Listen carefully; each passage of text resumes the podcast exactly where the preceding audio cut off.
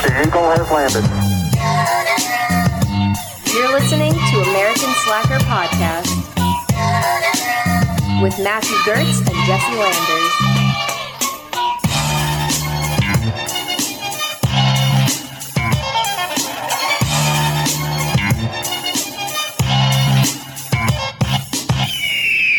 Welcome back to another episode of American Slacker Podcast. As always, I'm Matt.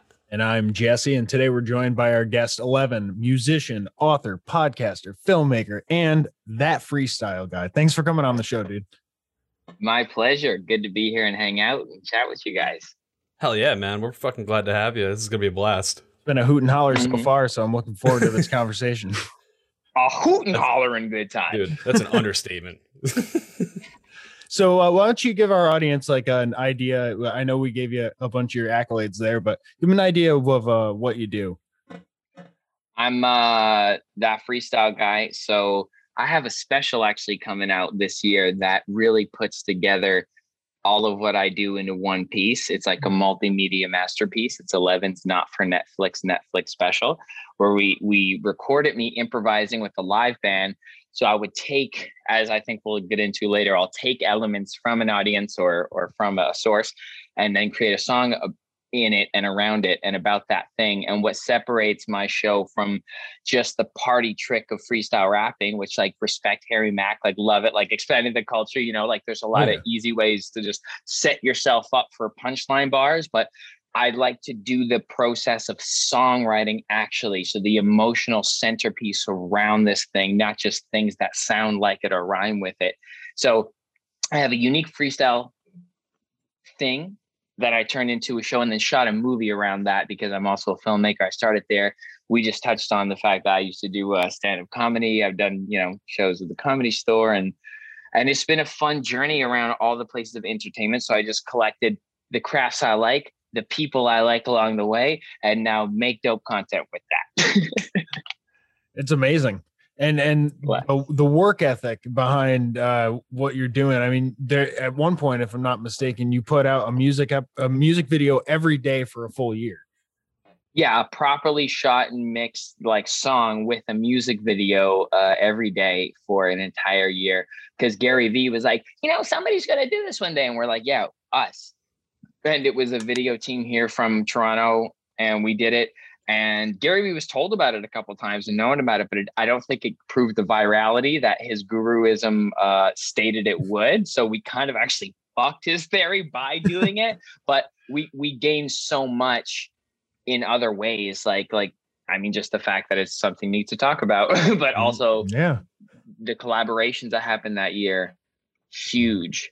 How much better of a mixer I got, songwriter, and I started writing for other people and stuff. So yeah, that was one of my crazy, wild, wacky projects. That's like a fucking music boot camp.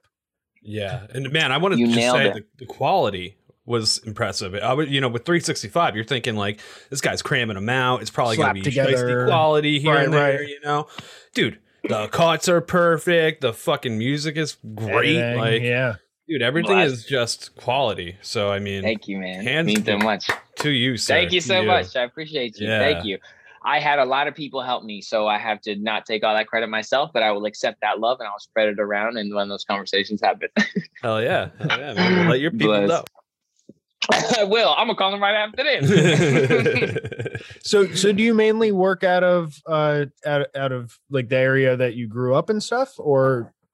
So I grew up in Vancouver, downtown city kid. And then I moved to LA when I was 20 and did the stand-up thing. And then moved back to Canada. And then shortly after took me to Toronto. Mm. So I've actually been repping Toronto my whole like adulthood. Okay. Like, you know, 22. You know, wow, that's interesting. When I moved here when I was 22. Now, my wife, Winnie, the co-host of the Disciplined Soners, she is a general manager as well of a cannabis retail store called 1922. So 22 is a fun number for us. So I just realized that. So, but I rep Toronto. I rep Toronto. Mm. That's what I'm repping. And that's where most of the production that you've done has taken place? Yeah. Yeah. And Los Angeles, actually, I do like an abundance of songwriting. So I usually spend the first quarter of every year in Los Angeles working with like dope people like D Sharp, I usually stay with my bro, Matthew Santoro, who lives back in Toronto now, and Ali Fitz. And just like right with like dope, I get hooked up with artists. Like my song Breathe has this great artist named Sammy Plotz that a publishing company reached out to me and just to connect me with artists and stuff. So it's been a cool, I just go there and I songwrite.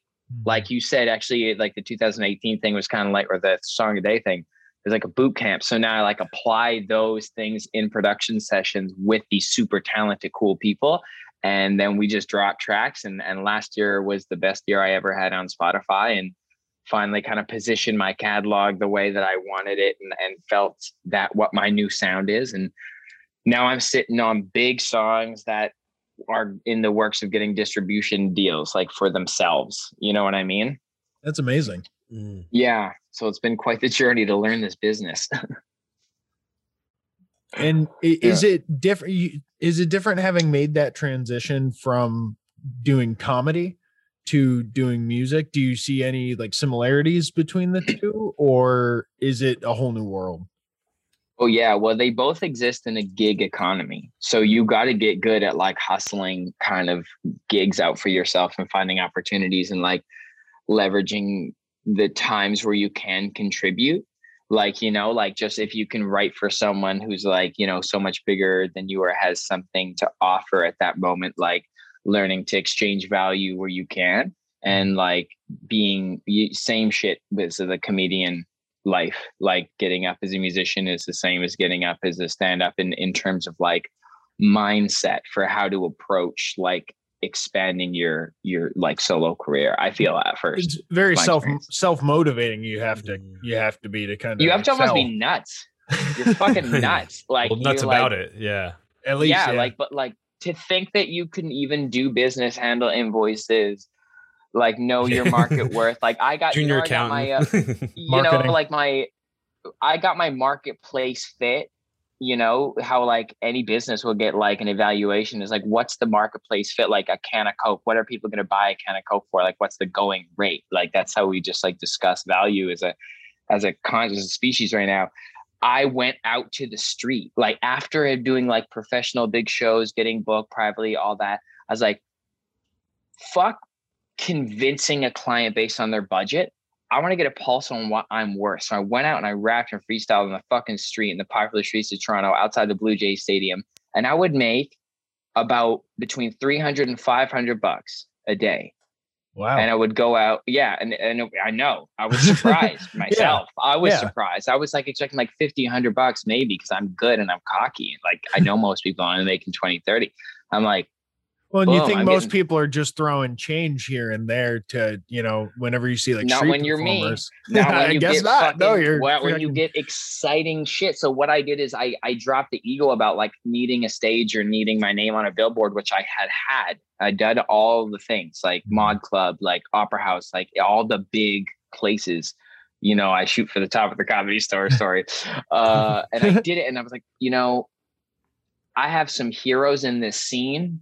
Like shout out Casey Roberts. I call him a legend. He's not comfortable with it, from Toronto. Great, like musician, kind of legend and kind of a hero of musicians. But I'm like, but they're not like popping. They're not even necessarily full-time just musicians. And I'm like, what's the fucking catch? Like what's here? So I knew I had more to discover. So I just pulled myself through the mud and ended up making a bunch of money. Yeah, damn, dude. Well, that's good. And again, speaks kind of to your work ethic. I think you're kind of going out there and grinding for it when you can't get it elsewhere. Well, you know, and I seen like, I know like Daniel Caesar from like the scene and stuff. And I seen it happen for him and like JP Sachs, and like, they're like special, unique kids who like were paid interest by people of like an authoritative position in the music industry, like labels or A&Rs, and they were looking for talent that was easy to work with. I'm like on the artistic scale, I'm not easy to work with. So it's like, I'm going to have to go and figure more stuff out. Like I might just have less partners up front, and I'm just going to have some fucking balls to fail for a while. Well, yeah, being able to recognize, failing and turning that around, you have that, like, obviously, dude. Like you just like you realize like the story is not on like this podcast, but like you gave us such an amazing like story about like how you like you realized in the moment like, okay, comedy not my thing, but music is, and like the retrospective like understanding that you saw the talent from like these comedians that were like just diehard psycho, and like realizing like, hey, you know, I could fail here. Like you realized before you were gonna fail, you fucking just pieced out. So you fucking nailed that one, bro. That was nice to hear that reflection on that. Yeah, yeah, that's all I was thinking about when you were telling us that. I really wish that was on this podcast. Honestly. I don't. Yeah, I don't know if we recorded that for a Patreon bonus, possibly. Yeah, there you go. I don't know if we're rolling on that, you know. But I hope you were. I can reiterate it briefly. Is the fact that I was doing the circuit in LA as a stand-up comedian, and I overlapped many times with Chris D'Elia, and he's not only so good, like so funny, like I was getting the respect of the laughs of the crowd, like in kind of these like open mic showcase nights that you could do as a comedian getting on. He was just like kind of a badass of them. And I was like a new kid at school, but we would both be me, him, and usually like one or two other guys would be like the staples that you knew were going to do good. So the guy who was actually booking the show would start to put us at the like strong points and let the weaker guys go in the middle. Because sometimes to pack a room, this was in 2010, you'd have to get a lot of comedians, like just to get to bring their fucking friends. Like, you know, like that's the way that worked for a while, that gig economy. And I'd see Chris D'Elia, or Chris D'Elia. Fuck. Everybody does that. It's okay. You know, everyone does it. Even hey, like literally until he comes on our show to rebut like, the way you're saying his last name. We're not gonna fuck him. Well, maybe he will. Let's be honest. He's got his own shit to worry about right now. Honestly, no, he's a funny. Yeah, exactly. I would say he'd be like, "Fuck no, I have my own." It's hilarious. But no, I would see like him like. He was not only good in getting the love, but he was comfortable.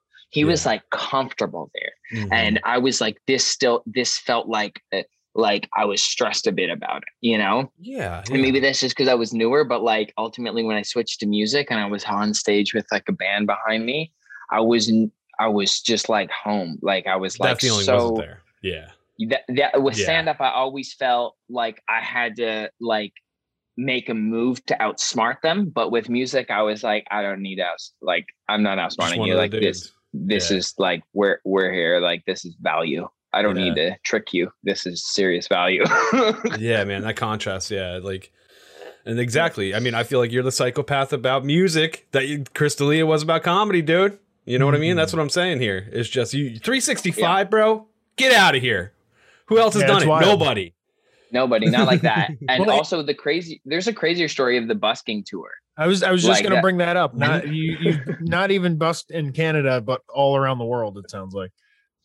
No, and actually I was booked around the world, high class, first class, Indonesia, 5-city tour, all like the, all that, and Jamaica, like fully damn resorted, like full stage DJ, like that was those were proper events after I had done this. So this was, as I was mentioning, when I stripped myself down of all the band stuff and all the kind of hoopla being like, you know, a musician. Once I went through that, I came through the city of Toronto and just met so many beautiful musicians and played with many people. That was dope. But then I moved on into busking and I started to make actually the most money I ever had in my life up to that point. And there's a lot less hands getting a cut in that, you know, when it's just you. Exactly right. It was me and just a speaker. And so I decided to I crowdfunded my first album and I did that release and I printed CDs in 2014. And in, I guess this was 2015, I crowdfunded this tour to go across America. So I did Playlist Live with my buddy Spandy Andy in Washington, D.C. So I took a bus from church. So I crowdfunded this tour and it was to perform and go on tour across America by any means necessary, pretty much to do my like busking, to set up and busk in all these different cities. Okay. And my after the festival in Washington, D.C., my ride bailed on me. That's a whole other story. Don't want to get into it. I had my dad sent money to buy a car. He drove it across Canada, got robbed halfway across Canada. God. Like, oh no. Crazy shit, dude. Like crazy shit. And And I was over here in Washington, D.C. after this like 5-star festival taking care of me, open bar all night, crazy famous influencer parties and stuff. And then I was literally eating cold cuts in the fucking park, like having to go at the fucking hostel that night because I wasn't sure my ride was. And that top to bottom. Top to bottom. 24 hours. Damn. Dude, it was nuts. Quick turnover. Like, so, yeah. And then so I ended up finding you. Trying to set up. So I had bought this amp in New York, did a show or two in New York, performed at Union Square in New York. And so I'm like, fuck it, let me just busk in Washington, D.C. And then I ended up randomly meeting a fucking scooter store. Like it manifested, You Scoot Street. And I rented one for the day. And then I ended up offering him to give me a cheap price on one to buy if I'll perform outside of his store for 2 hours. And he took the deal. Nice. Oh, okay. So I hustled through that, dude. And then I fucking drove that scooter across 4 states south. Holy fuck. That's wild. Yep. Damn, man. So you ended up in Florida, it sounds like, then, or Georgia? North Carolina. Yeah. All right. Yeah. North Carolina. Yeah. Yeah. Obviously, so my geography needs some work. No, it's all good. Yeah. So North Carolina, in a fucking thunder rainstorm. And my friends, Laura and Ryan, who are friends of my wife's here from Ontario, picked me up and I stayed with them. And then she loaned me her car. So then I went down, I made it all the way down to South Carolina the next day and busked on King Street. I don't know if you know, like South Carolina or in South Carolina, there's this town called Charleston. Oh, yeah. Yeah. Charleston. And there's like this King Street. And there's like a lot of rich people here. And like white people, like like it was like families, like cute, like southern white families, and bless your heart, people. Bless your heart, people. Yeah, yeah, they say that. Yeah, and I made such a big crowd that they'd never seen before that like they brought cops to like stand beside me, and it was like about one first show was like 50 people eye level, then it was 100, then it was like almost like 150, and King Street there really, really packs up. So everyone starts to circle around. And when I'm doing the freestyle thing and people are almost jumping in the hot seat to like get roasted and then jump out. And like that energy is just so special. And I'm just there, like, just like talking about them and making gestures and hitting on wives and hitting on husbands. And it's just shit is hilarious. Well, and like I'm thinking of the memory, like as someone who would walk by something like that and stick around and see that show. It's like you're sticking in people's heads when you do that kind of stuff. Bro, I get messages from people on Instagram still that say like, oh, I remember you freestyling in the subway in Toronto at me when I was drunk and I was feeling sad and you really cheered me up. I was like, what the fuck? Like they fell in love with the city more. Like I became a part of a memory. You're right. Like of someone's 100%. Journey. And that's the shit I look for. That's like almost, that's the money for me, you know, like whereas money makes itself like eventually I believe when you're in a position of value, but like those things to know that's like that resonates as the value for me. Yeah. And it's crazy that you were taking those talents just around to these different places that wouldn't have ever experienced that, you know, it's like a special moment in time where all the planets sort of align for people. That's what I'm thinking. It's like, what's a typical performer in Charleston, especially like, you know, if they have any street performers, like it's definitely not going to be anything of that element. Oh no, now we're going to get a bunch of hate from Charleston. All right, no, calm down. I wasn't saying they were sitting there playing their banjos on their porches or anything, but calm. No. Yeah. Oh, really good guitar players. I feel like all throughout the South, I ended up making it to Dallas the next year, and fuck. There's some like just soul, like obviously throughout the South, there were some kids in Greenville. I met some people in Greenville who like took me for dinner after my set, like Georgia, I think Greenville. Yep, yeah. Yep. Yeah. And so then that lady invited me to her house for dinner, like the next day or something like that. Like it was like, people are just so sweet. It was, it was truly amazing. Yeah. It obviously puts you in like a weird melancholy state about what the world is looking like currently, because it's like, will it ever be like that again? I don't know. I'm just really grateful that I got to experience it when it was like possible. You know, like you just said, it was like everything aligned to like give us this experience. Mm-hmm. Well, it's good to appreciate that kind of stuff. And I mean, I think in the future, we'll definitely get back to, you know, those sweet interpersonal types of memories being made and stuff. Yeah. You're going to be able to, you know, go around. We just got to create avatars in the blockchain that we can scan and know if this person has any medical vices or not. Yeah, that's eventually when technology catches up to its intention, I think, right now to help us. Or just go full VR and we'll all just log into some sort of matrix. You know, we're just hanging out now. Yeah, I mean, it's not far off. We're only a few steps removed. That's very true. Yeah, we are in three very different spots too. Except I would look like fucking Rambo if that were the case. Fuck yes, dude. Bro, dude, I'd be looking like your Rambo. Buddy, dude. Honestly, right now, I'd be like wearing the same like G-string and everything, dude. Yo, Anthony. Yo, one of the bros on here says if this was a VR world where we could choose our own avatar, he would choose to look like your body. Exactly. Check that out on a phone. No, he has to be wearing the same getup he's wearing though. That or otherwise 100%. It's like no deal, dude. Oh, for sure. So in my special, I shake it in the thong too. It seems to be fucking hot culture around here. Dude, I'm just saying, you know. You got to attract the other gender somehow to your videos, you know. Give them that eye candy. Dude, swing a little something, you know what I'm saying? Sex appeal. Any and all genders, including non-binary. You know, I want all the people who perceive beauty to just like love a good bald shake because it's positioned classily. A like is a like, a follow is a follow, right? I mean, love is love, baby. That's why they made it a heart. yeah, exactly. For sure. These are untethered conversations at the back of a bar. These are the things that we oft leave unsaid. These are the lost signals we put out into the ether. With discussions on video games, movies, literature, philosophy, and more. The Lost Signals is a podcast platform for interesting analysis of pop culture at large. Founders Scott Thurlow, Stephen Ramosi, Jonathan Ian Manzer, Chris Morgan have produced a steady stream of content since March 2015 to bring our unique views and ideas to our audience. This episode of American Slacker is brought to you in part by Dango Products. Made here in America, they offer wallets, watches, and many other accessories. A couple months ago, I ordered my DO1 Dapper pen wallet in their patented D-Tex, which is amazing. The D-Tex that they've created is a material that is scratch-proof, water-resistant, and so easy to clean. You know, if you're working out there on the grind, getting your pockets dirty, maybe getting your wallet dirty, this thing will clean up, and you can go out in the tux at night, and you won't even know the difference. Check out their quality selection of wallets, watches, and other accessories at dangoproducts.com. Use the promo code SLACKER for 10% off your order. Slacker approved. One thing I definitely wanted to touch on was your podcast. It's called Disciplined Soners. And now I'm interested, what is your relationship with cannabis?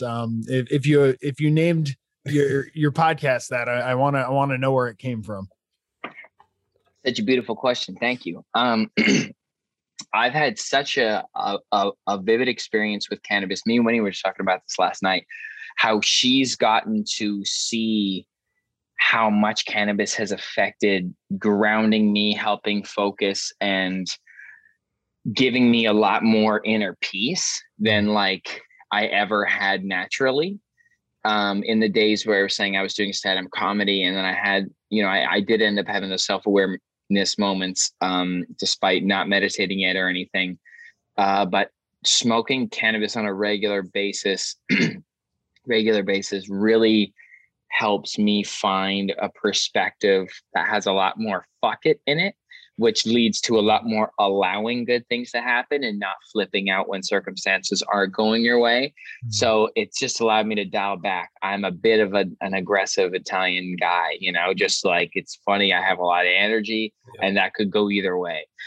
You know, I think we can both agree with you here. We both are very similar in a lot of ways with aggression, and cannabis, finding cannabis through the years has calmed both me and him down. I can like vouch for him, because we grew up together, like especially the fuck it mentality and being able to sort of let go. I can be type A, you know, here and there when it comes to, you know, being in control of whatever it is happening around and letting go. Most smart people kind of are.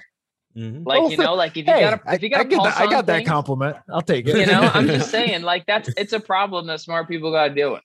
Kind of wanting to be in control. At least I think it's a good piece of identity if you consider yourself smart and you want to contribute and be in control. But exactly as we say, it's better to all go together and like just like lay back for a minute. Let's let this happen. Let's watch all the angles and let's just proceed with flow as opposed to like trying to force or urge in anything. Yeah. Now, is the name reflective of that stereotype that you hear all the time, or well, I guess less so recently, about, you know, the lazy stoner, the pothead who's melting into the couch?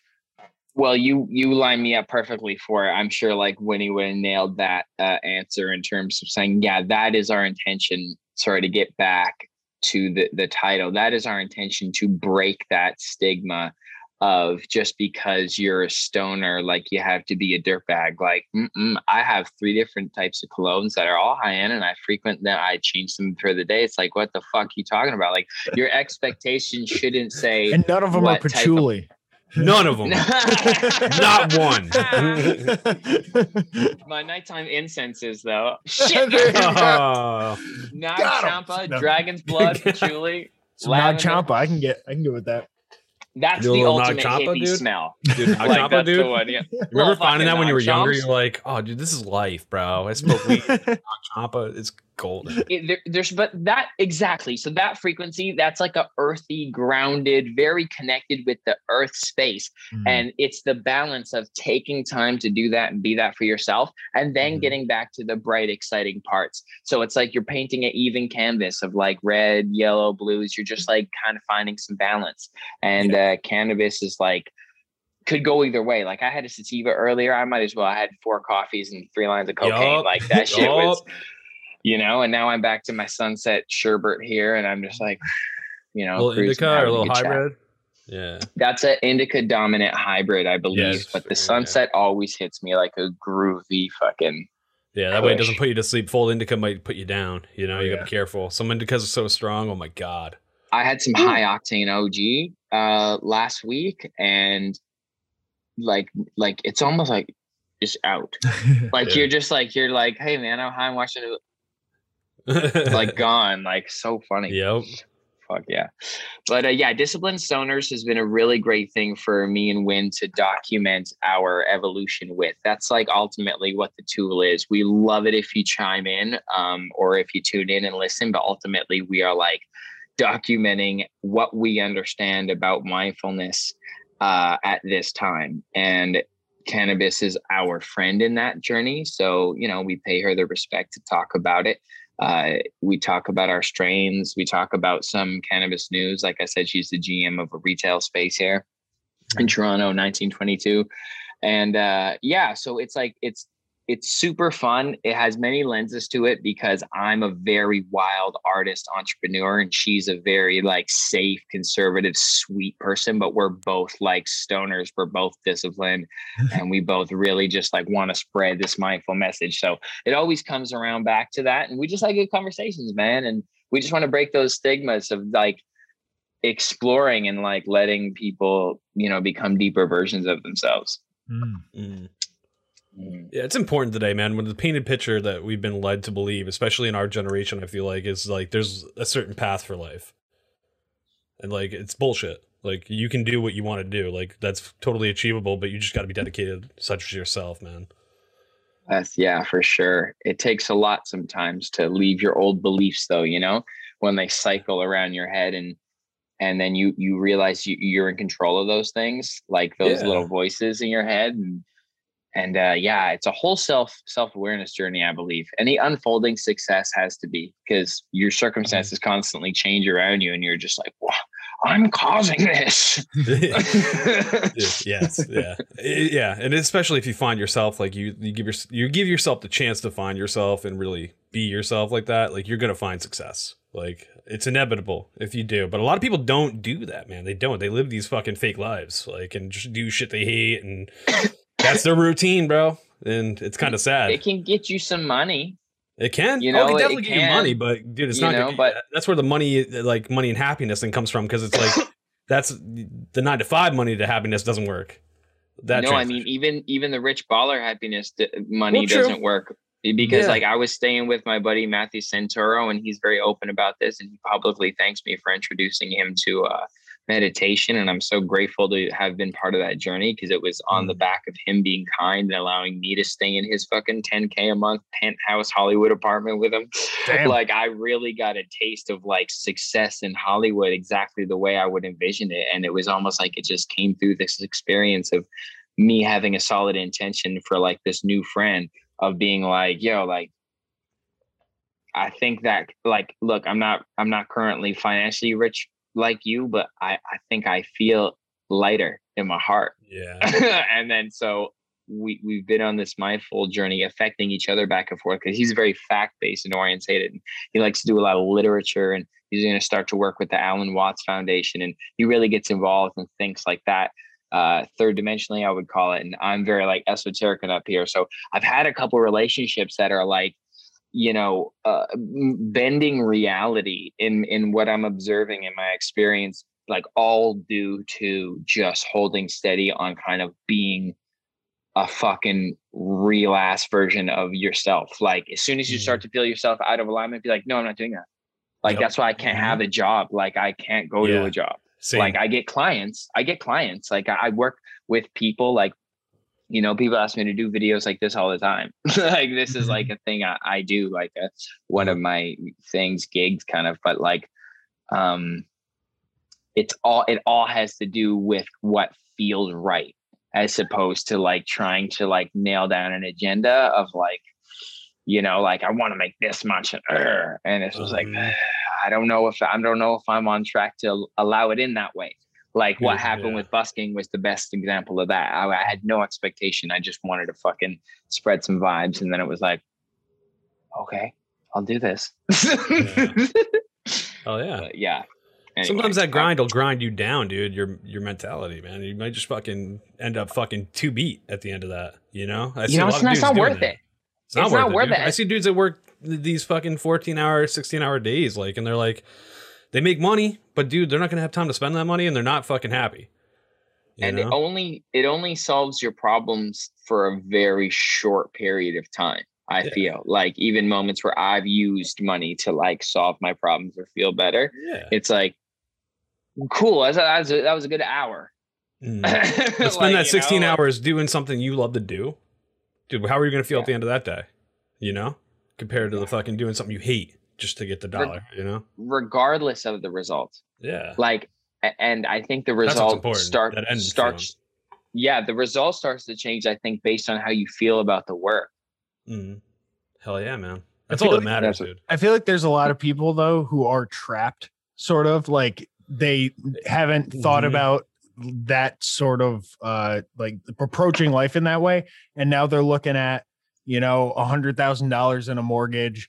They got 3 kids who are expecting to go to Ivy League fucking schools, and they got like 3 fucking cars to pay off, you know. And they're like, the American trap. Oh shit, what do I do now? Like, I mean, there's got to be a way to even like just approach mindfulness if you can't get out of that. Go live in the fucking woods, you know. Yeah, get out like, of that full pattern. Like I want to some days when it's super stressful.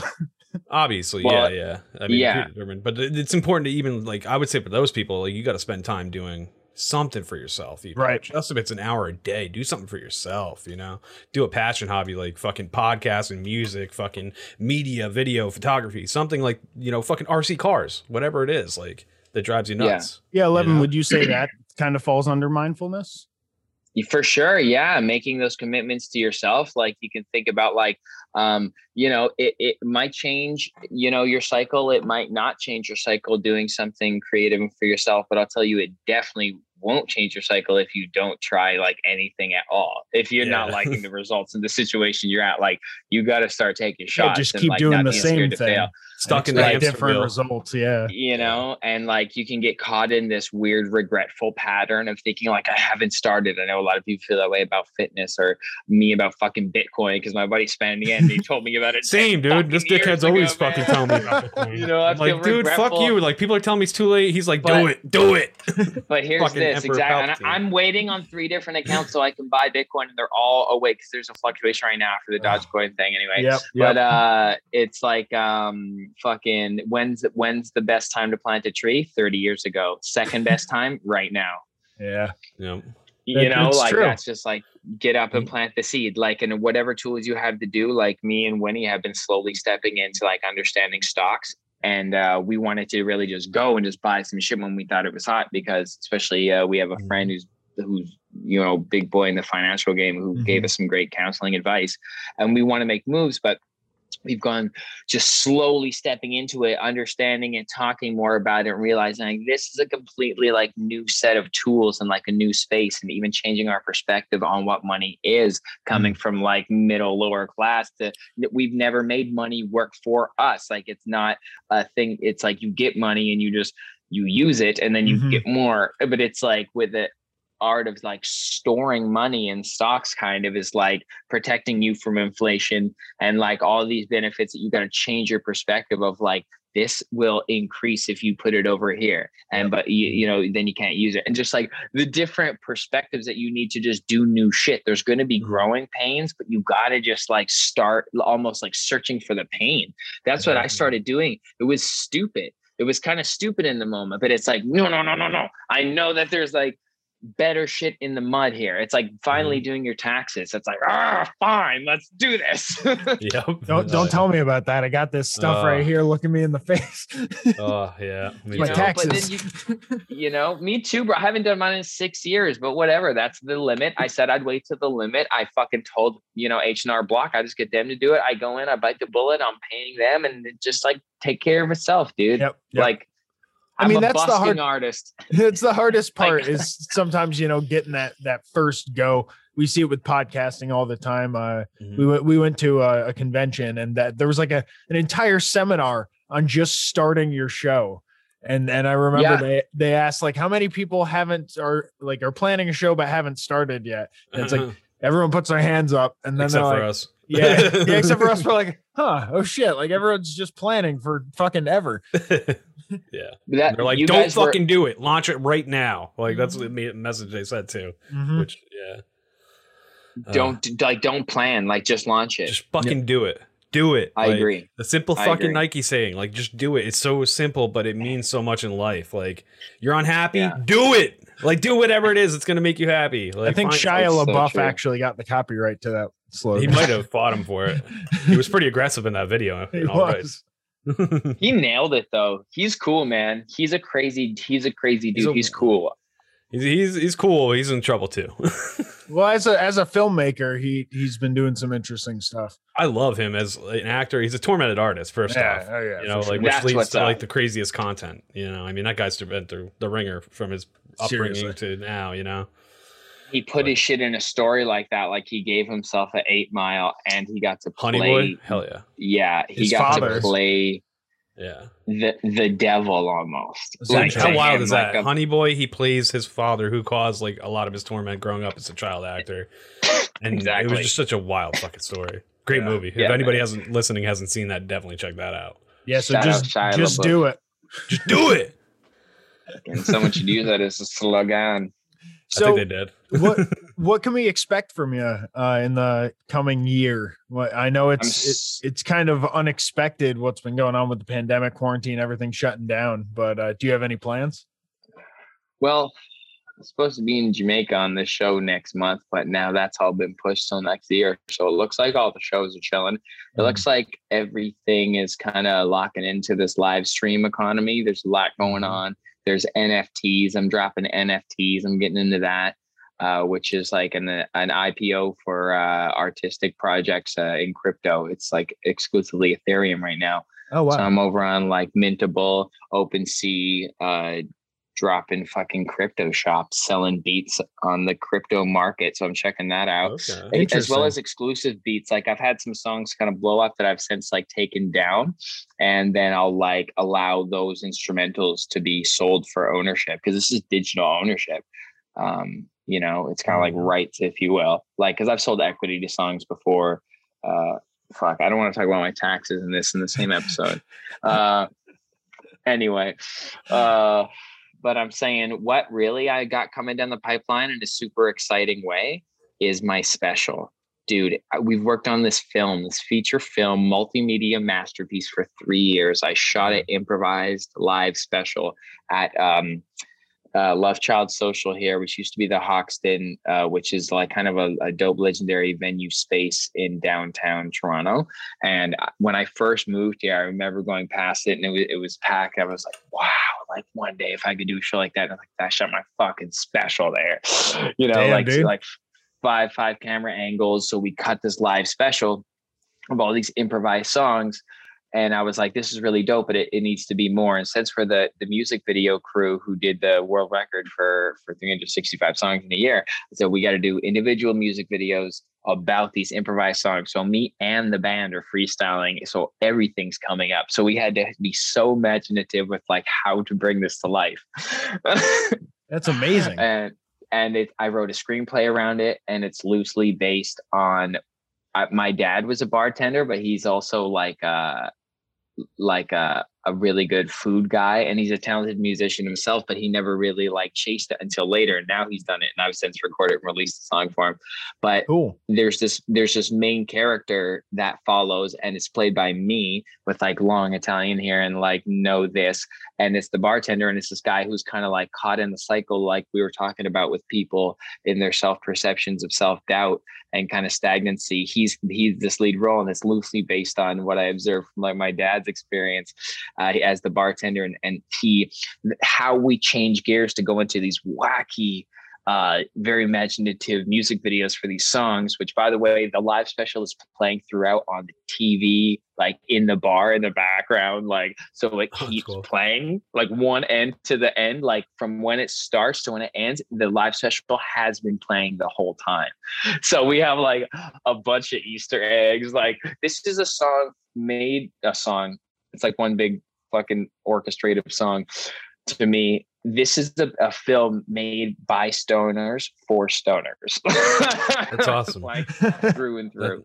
That's legit. Where is this going to be available? On all the streaming platforms. I'm trying to, you know, it's going to be like in the works that way, but I think I might start some sort of like private opportunity, maybe Patreon. Sounds good. I'm going to do a premiere. We're planning to do an actual live person in premiere here, private cast and crew premiere, but I'm gonna like do it in a big theater and like want to see it on that big screen, because it's also like a live show. It's a live band show with like comedy sketches and shit throughout it, and then we want to do the film festival circuit with it. And then, so actually it might not be this year, but that's going to be like very present in my year. Like it will probably, cause it's finished. Like we've been working on it for 3 years. So now it's time for me, I'm the director of it. So it's time for me to take it on to this new life of film festivals and finding a home for it, and try to get it on at least Prime Video. You know what I mean? Yeah. At least, you know, it's been a good venue. For sure. That's been a good venue for a lot of indie filmmakers from what we've heard. Mm-hmm. Yeah. Yeah, they're very receptive to like all kinds of art. Yeah, like because there's a very select audience that's like very open to new material like that, and like I think if I just like position it there for them to enjoy it and give it a chance, I think that it would actually kind of hold a unique space. Like I'm a fan of Reggie Watts. Hell yeah. Like, you know, like right, like I love that, and like the other guy, like Tom, is so fun. Like obviously it's kind of the art of improvising and working on your feet, but like what he did with his spatial, I'm so inspired by that, in the way that it's like live with like something that's like sort of planned, but obviously with mine, it's like a vivid fucking movie, and it goes into a screenplay that warrants the next random song. So yeah, it's going to be good. I'm excited, but I'll keep you updated with it. Absolutely. That's great. Like to be able to be in a space where you can like pop a link up and say, you know, go here, you know, if you want to throw us a few dollars, you can, you know, watch the production. And it seems like that's an easier way to kind of get it into the hands of the people who actually want to watch it these days. You know, yeah, exactly. Of course, with the obvious benefit of those partnering with channels like film festivals or like, of course, like large streaming services, it like gives you that, you know, hopeful already audience that's there. But yeah, for sure. I think that there will be a strong reception to a very key audience, but that's all I'm looking to do is find my like group, you know, like Clerks did that, you know, like sure, that's, yeah. Look, we're Kevin Smith is today. Exactly. Making a pop-up in Orlando that I'm about to go to. A movie. Oh. Yeah. There you go. Dude. I was going to say, yes. I thought you were talking about when he ran into me in Seattle. Oh, yeah. Jesse was speechless when he ran into Kevin Smith. I completely blanked, just pointed at him and said his name. And he was like, yeah, I'm aware. Like, dude. That's I would do the same amazing. Thing. I can't even lie. I would do the same exact thing if I could even get Kevin Smith out of my mouth. I'd be, he'd be like, "Oh God, I'm gonna beat up." Put his headphones back on.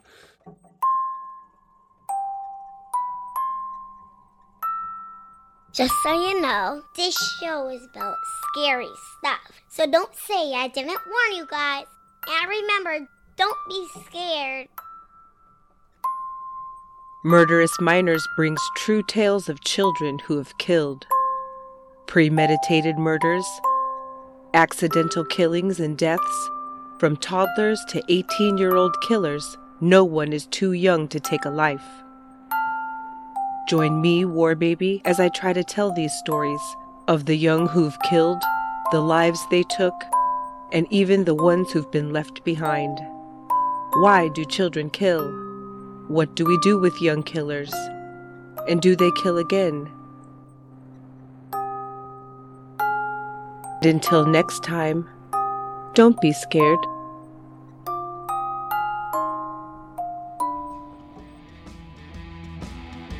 Support for American Slacker comes from Manscaped, who's the #1 in men's below-the-belt grooming. Manscaped offers precision-engineered tools for your family jewels. I don't know about you, Jesse, but I am sick and tired of being outmatched by these razors and traditional trimmers that you get in the store, and no matter what, they fucking snag your nuts. That's why Manscaped has redesigned the electric trimmer. They have a Lawnmower 2.0 razor, which they have sent our way, has a proprietary skin-safe technology, so you won't get those nicks or snags on your nuts. Nice! Manscaping accidents are finally a thing of the past. Yeah, and with our 20% off code plus free shipping, you're going to be saving a bunch of money and getting some great products that won't end up making it look like a war zone down there. All you got to do is enter Slackers at checkout. Manscaped.com. 20% off. Get your anti-chafing ball deodorant, your sweet Lawnmower 2.0. Your nuts will thank you later. You can even rep them by getting yourself a Manscaped.com t-shirt. So head on over to manscaped.com, 20% off at checkout, enter code SLACKERS. Get your ball swag here. Kevin Smith is such a badass, and he never smoked weed on the first Jane Silent Bob. How crazy is that, dude? You would have thought he was a stoner from fucking birth. Dude didn't start smoking weed until like late on in his life. I know. Amazing. And he's so much like sharper with it, if you ask me. Like just like looking introspective and I mean, he's like energetically sharper. It's wonderful. Yeah. Yeah. All of his movies have gotten more intense since he started smoking weed. I'll tell you that. Man, that's funny. I love Florida, by the way. Fucking Orlando was cool. I've done Playlist Live a couple times there. Orlando is a whole different culture, man. Like a lot of ethnicities live here from many different countries, especially a lot of Caribbean countries. The flavor of the food is wild. Like just everything, dude. I love it, man. I love talking to people when I'm like living my normal everyday life. I'm just like talking to the most random people from all over. It's fucking, dude, it's awesome. I love blended places. That's the most important thing. Me too. Like, Miami grew up in a very white, bland, fucking non-spice fucking town, and we both live in very fucking like diverse places now. It's like just you get to experience life that way, you know. You get to gotta have the mindset. Latins, they add the special spice. Oh, dude, hell yeah! I'm a firm believer of that, dude. The food alone hooked me when I was younger. So the food too is good. And then you meet, dude, I've worked for many like Spanish people, like, and just like learning their cultures little by little as an outsider, just like doped me into the romance of it. It's always weird when you move to a new place and like it, you kind of have to absorb it piece by piece. And because once you first get there, it's just kind of like, oh, everything's fucking new and shiny. Yeah, totally, man. I mean, you moved around, you said. So I'm sure going to LA the first time was fucking different world. Dude, coming to Toronto the first time was like fucking crazy. I grew up in Vancouver, which is like a big-ish city. Mm-hmm. It's enough of a big city for it to be called a big city, but it's like not really a big city, you know, meaning like there's not, I don't know. I don't want to fall into that. But yes, I've moved around quite a bit. LA was also fucking great. LA is huge. You kind of must drive or get Ubers, but I walk a lot. Like I walk all the way from Beverly Hills to like across Hollywood. Like I walk crazy amounts. Yeah, it's really. I made Jesse walk the whole fucking strip of Las Vegas one time. I had to get new shoes. Through the hood. How many strip clubs did you stop at? None, actually. We were boys. We were good boys. What? We had our girlfriends with us in all defense. We couldn't just like, you know, dip off. Right. They weren't down with the elements. Right. Okay, so you went to Vegas with the girls. What a cute trip. Oh, dude. I'm more of a gambler. He's a fucking gambler, this guy. He is. That's where I get my kicks. I don't need to see nothing naked. What I want to see is fucking jackpot flashing up on the goddamn screen. Dude, and naked's everywhere in Vegas, bro. You don't need to even pay to see nakedness in Vegas, dude. Come on. You just walked with the flashing lights. My God, that's funny as fuck. It's been a while. I've been wanting to go back to Vegas, actually. I follow a couple of YouTubers out of there, and they're always like walking the strip and showing how kind of empty it is now. And so there's still some people going there, it looks like, but it's nothing like, you know. The world traveling is interesting. It's interesting what's happened. Yeah. Oh, yeah, dude. It's interesting how everything is now. And those places, like almost those meccas, those like very human tribal rooted. Dude, I live next to Disneyland. Disney World. You do get it. But dude, like gathering places have, I don't think that we've lost our like need or want for them, but like, it's definitely an interesting conversation about how we can carry on without them. Or if people are becoming accustomed to a new reality too quickly, that's like hard to turn back from. I don't know. We'll see. Probably not. I hope everyone will just be cool and just wear masks, I guess. Like I'm not worried. I believe it's more quantum than anything. Fear is the virus, mofos. So there's a lot of that going on too. I mean, my long-term worry, I guess, is like that people are going to be so untrustworthy of each other just from the pandemic point. Like it's like you're carrying it. Like it's just like I feel like there's like a separation happening amongst this pandemic as well. Do you see people? Are you seeing friends and stuff? Or well, I live in Florida, so we're open state. But I mean, my family's in like New York and stuff, like, and friends are in New York, and like they're living in a shut down world still. Like, you know, everything's still like basically shut down for the most part. Toronto's been on lockdown, like, California as well. And I like the separation there. I feel like people are just going to be like, coming out of it, I feel like there's still going to be a disconnect, if that makes sense. I feel like people are just fucking waiting to do stuff though. Everyone, yeah, I feel like they're going to do stuff, but it's not with they're like, I don't want to be around the people. You know what I mean? Like, I mean, it's still I've like, always hated everyone, but I know that doesn't stop me from fucking going to concerts. I go to raves. And dude, I'm really fucking down with like the space we give each other now. No, man, I like the space that we give each other. That should stick. Yeah, let's keep that. Everyone, wash your hands some more. Always, we all learned that. Bravo. If you're sick, you know, throw a mask on. I'm cool with that. Yeah. That's not bad. Asian culture's been carrying that forever. Shit, like I don't think everyone needs to wear a mask all the time. Like it's very like I don't like it because I'm a believer of the breath.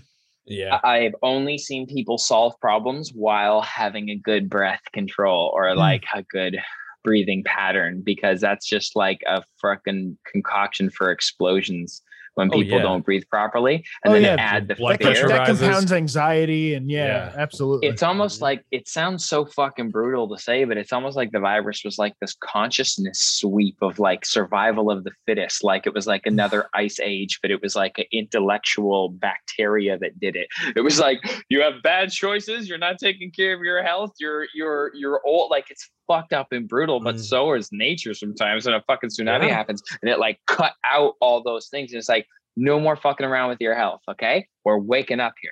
Well, like, we're having awareness.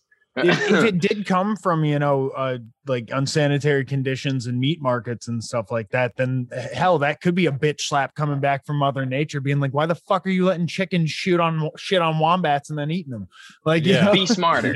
It's like, fucking maybe respect your environment, you know, to a certain extent, or it's gonna fucking kill you. Well, I mean, we're so willy nilly with killing animals and letting it go to waste. I mean, for realistically in the food market. So I mean, in fact, farming, Mother Nature's end for sure. Regardless of like, I feel what has happened. It has brought us to a place of like greater humility together too, of humbleness, of like, yo, this shit could be over just because you didn't wash your hands. Like, it's not even like you went out in a bloody, gory gunfight. You didn't get robbed, kidnapped, anything. It's like, you got sneezed on. Like, that's how, like, you know, like, it's like, let's just be a little bit nicer. That's always been the scary part of a horror movie, right? Is the killer's inside the house. It's not a meteor coming from outer space. It's that tiny thing you didn't think of that's going to get you. Yep. Yeah. So I think moving forward, there's going to be just a lot more mindfulness. And that's why I feel really good about Disciplined Soners with Wynn, is like, we're actually kind of, you know, and having conversations with like you guys and like connecting with different people from all over that are just like taking a more self-aware approach to life. I think it's important. I think it's a part of evolution right now. And for people to listen and dial in with this and like tune their frequency to like what we're saying in terms of like raising our vibration or like getting a better grasp on things. It's like, it's a fucking wild time. It's a cool time. It's a good time to slow down a little. Yeah. Yeah, our life period's pretty packed with historical events, honestly, in general. Yeah. So to have this right now as a cap, it's like, whoa, all right. Absolutely. Things are shifting. Just like this podcast, because we're about to shift into a fun little game that we have prepared for you, sir. Okay. Oh, yeah. Now, we're talking to the freestyle guy. You thought we weren't going to do a little freestyle work on the show? Come on, we're going to put him to the test. This guy, we've heard your talent. We've heard you're talented from many people. Now we're going to test that. All right. Okay. So we brought a couple topics to the table, and we're going to see how you deal with them as a freestyle. Perfect. All right. Do you want them all at once and you can choose? How do we want to do it, Matt? We've got five of them. Do you think you can handle five little mini freestyles, or do you want to do them all in one? How would you like to do it, sir? You're the guest. You get to choose. You can choose one or two. You can choose a couple. Hey, it doesn't matter. Say five things at me. Okay. And allow me to make a song about it. Sweet. Okay. I like that. Okay. Jesse, you want to lead the topics off? So we have a couple of suggestions here for you in terms of topics to freestyle on. We threw a couple out, but here's some fresh ones for you. So rolling a blunt, we're going to stick with that one. We also got stimulus checks, a little bit of stimmy bonus money from the government, a bad day at the beach, and running into Tom Hanks. Okay, hold on. It's so funny. Stimulus checks. Mm-hmm. Bad day at the beach. Yep. Oh my God, that's funny. Yeah, what was the other one? Running into Tom Hanks. Rolling a blunt, running into Tom Hanks. That's so funny. Let's get it. I just got my stimulus check. I'm feeling stimulated. My nails look granulated. And I'm so glad I made it. I made some rent today. I got my stimulus check. 1,200 across the states. 2,000 a month. When you up my way, it's like, fuck, I saved more money than I made as a musician. Get it, listen. So I take my ass to the beach for some rays. Hey, I pull up trying to find a parking space. Yeah, it's 2 p.m. I'm not glad I waited, hesitated, breaking, looking, checking my Robin Hood and saying I'm glad I traded all this money I got when I made my stimulus check. Pulling up, yes, shit, I'm having a bad day already. No parking space and I'm fed up, oh buddy, oh fuck, I can't wait to get my blunt already. Look it up as it's on the beach you got with me. I'm so glad that I'm stimulated, oh man, and I'm glad to be, I have CC. I'm so glad I made it. A stimulus check. It came in and I'll take it. I'm stimulated. Okay. Already been a wild day. My emotions take a high grade like the weed I smoke, and I'll wait while the drug dealer rolls up. I've already paid him from an e-transfer. Yeah, but he hasn't fucking shown up as he stood me up. Damn, these bastards. Couldn't claim that shit. Yeah, so they had to frame my whip as they go around, as they take up my space again. Yeah, they take those bucks. What the fuck? Oh my God, that day at the beach and the sun is happening. Actually, damn, wait. Is that Tom Hanks? No way. What's up, brother? All handshake right now. I can't wait to lie down on my fucking towel I put out right next to you on the South Beach as I cloud my blunt I smoke, getting so cloudy. My stimulus check. I'm stimulated. My fingers minute granulated. I'm so glad I made it. I'm so grateful I'm in Canada. We got so much more than y'all did. Oh. And yo, that's word. Did we know what a stimulus check is? It's CERB up here. Yes, sir. And that they did serve. And I hope that I served the audience. Man, what a blur. Dude. Fantastic. Clapping to you, sir. That worked was amazing. It all in, dude. It worked fantastic. It all in. I was like, is he going to forget maybe Tom Hanks or Rowan? Oh, no. No, God, no. God, yeah. No. That was everything fun. Fit, aesthetically pleasing. That fantastic. Was thanks, guys. Those were so fun. Those were so fun. Thank you so much for having like clever, cool things prepared, like to build that crazy story. We were hoping it would work, and it worked out perfectly because of you, sir. You got a single out of it, dude. Hell yeah, yeah. I know. Dude. There's a hook in there. I gotta write that down. Yeah, dude. Absolutely. Oh, yeah. Thank you guys for coming on the show, man. Where can everyone find your stuff? Well, I'm always hanging out on Instagram and TikTok, now on YouTube, but it's Ellevan Music across the board. Twitter, anywhere that you can search Ellevan Music. It's ELLEVAN Music. But yeah, there's a lot of cool stuff on my YouTube channel. I've been doing a lot of fun freestyle remixes that I just consistently putting out. I take suggestions if you write in my comments what beats you want to hear me remix. I just did an In Sync remix. So catch up with me on the socials. Thank you guys for having me. It's fucking awesome. Dude, the pleasure was all ours, man. It was fucking a blast, dude. Hell yeah. Real quick before we get out of here, catch me, MWG Media on Instagram, Matty G from HP on Twitch and Xbox Live. Come catch these mittens if you want to play with me, because I'll do it, dude. I'll hit you with them. Watch me and Matt set up a heist in GTA on Twitch. Follow me at everything on Landers the Plane. Hell yeah. Ellevan, dude, again, thank you so much, bro. It's been a blast, bro. My pleasure. Appreciate it. We'll do this again, man. Yeah. I'll link you with my weed guides. Oh, dude, off there. We'll talk about that off there. Oh my God, off there. That's we'll bleep that or something. Until next time, that's it. There you go. We're smoking America. We passing America. I'm mapping America. I'm second America. We talking America. We blazing America. This is fucking America. We're second America. This has been American Slacker Podcast. You can reach the show by searching American Slacker on Facebook, Twitter, Instagram, YouTube, and Reddit.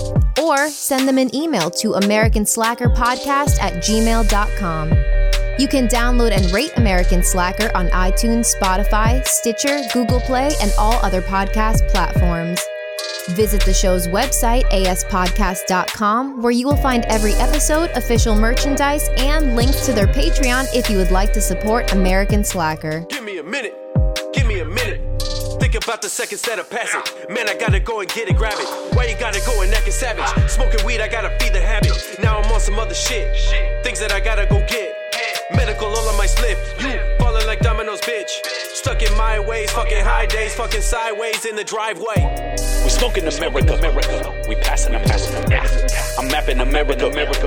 I'm sacking America, America. We talking America, America. We blazing America. This is fucking America, America. We slacking America. We slacking America, America.